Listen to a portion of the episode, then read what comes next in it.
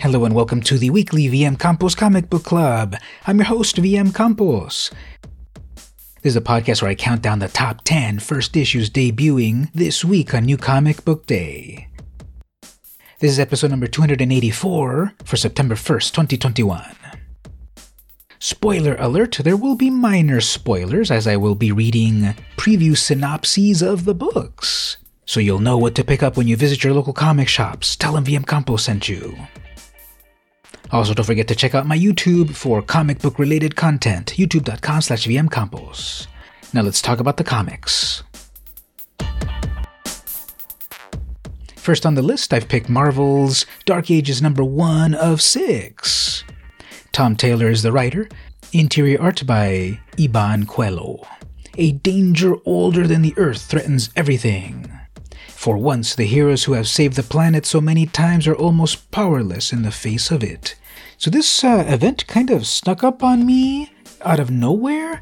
I've been in touch with the Sinister War storyline and the Trial of Magneto storyline, but this Dark Ages one, I sort of uh, don't know where it came from.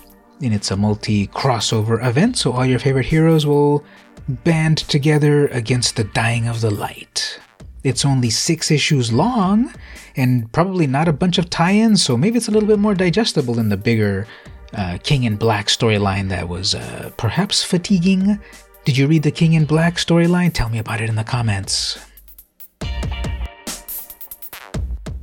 Next up at Image Comics, I picked The Beauty, All Good Things. Now, this is a one shot, so it's just one comic to get in and out of to get a good story.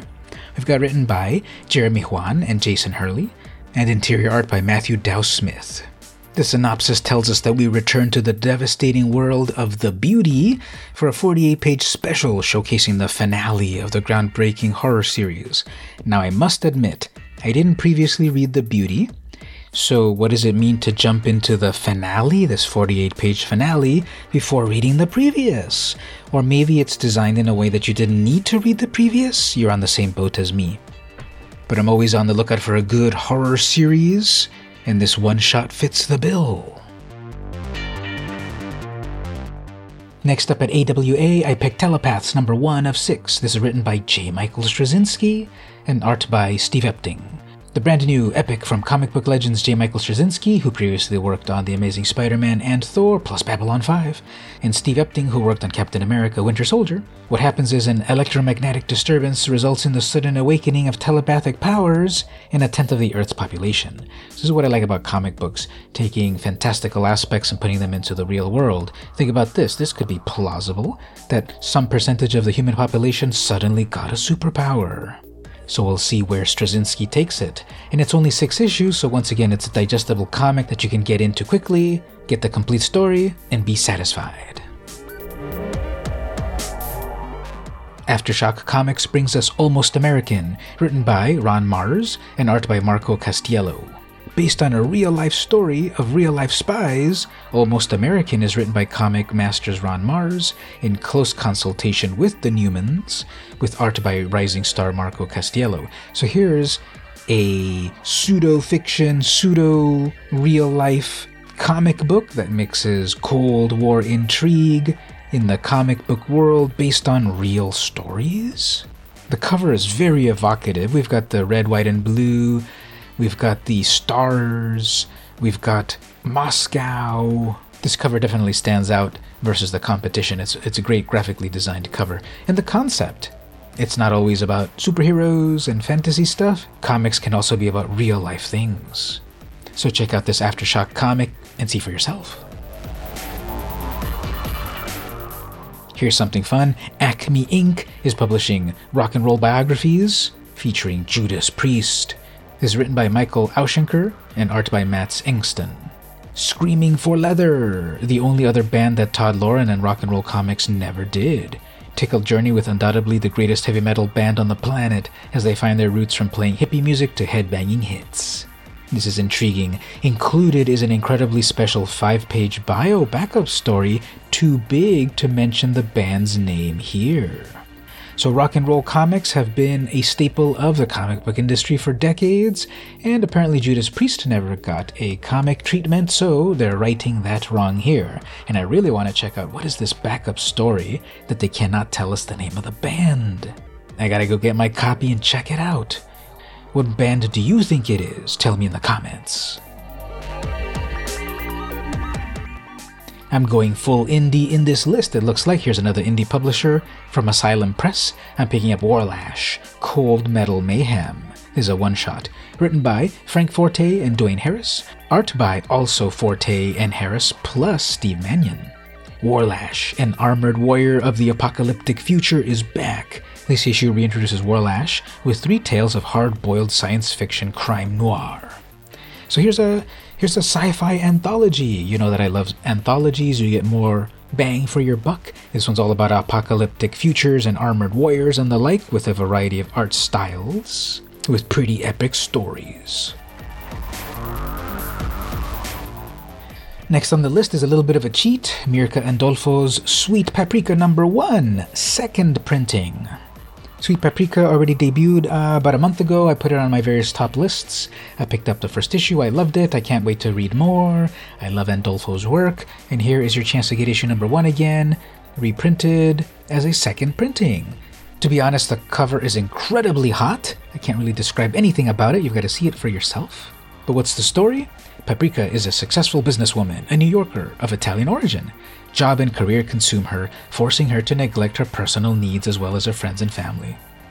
So she's just trying to find love as a professional, the trials and tribulations, all tinged in the worlds of devils and angels. Hey, didn't I see that on Unnatural?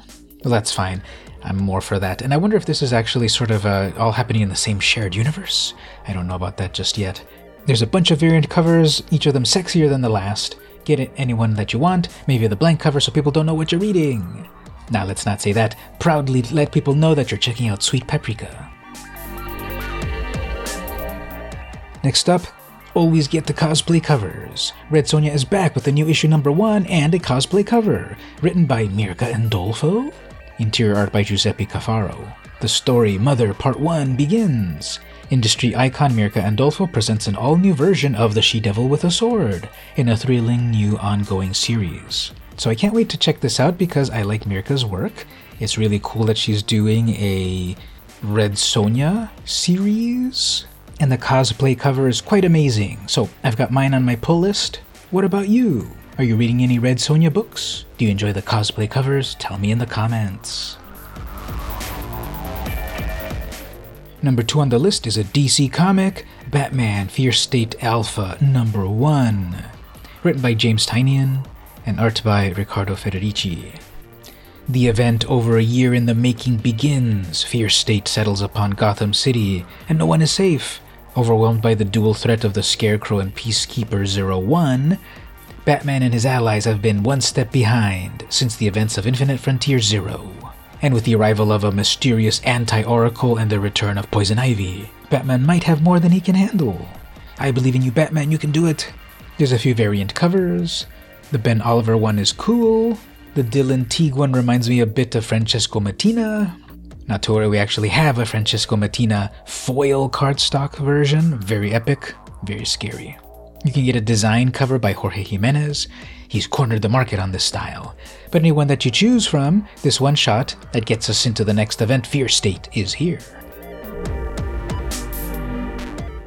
And the number one pick of the week from Marvel Comics is Peach Momoko's Demon Days Cursed Web.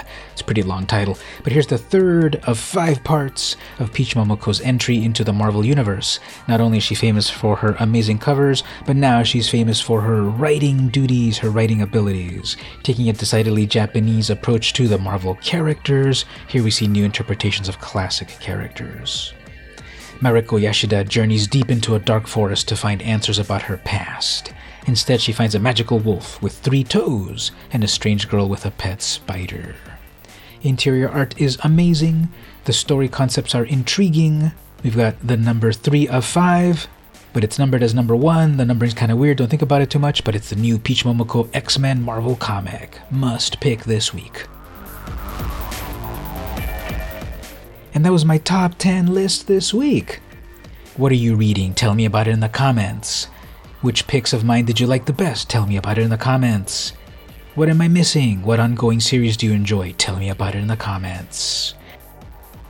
Don't forget to go over to the YouTube, youtube.com slash vmcampos. And if you enjoy my content, don't hesitate to click that join button to become part of the VMC crew and unlock exclusive stuff. Starting at 99 cents a month. I would really appreciate it. It keeps me funded, it keeps me going, and it melts my cold, frozen heart.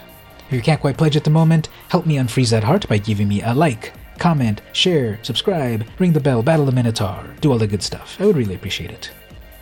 This has been the weekly VM Campos Comic Book Club, and I'll see you next week.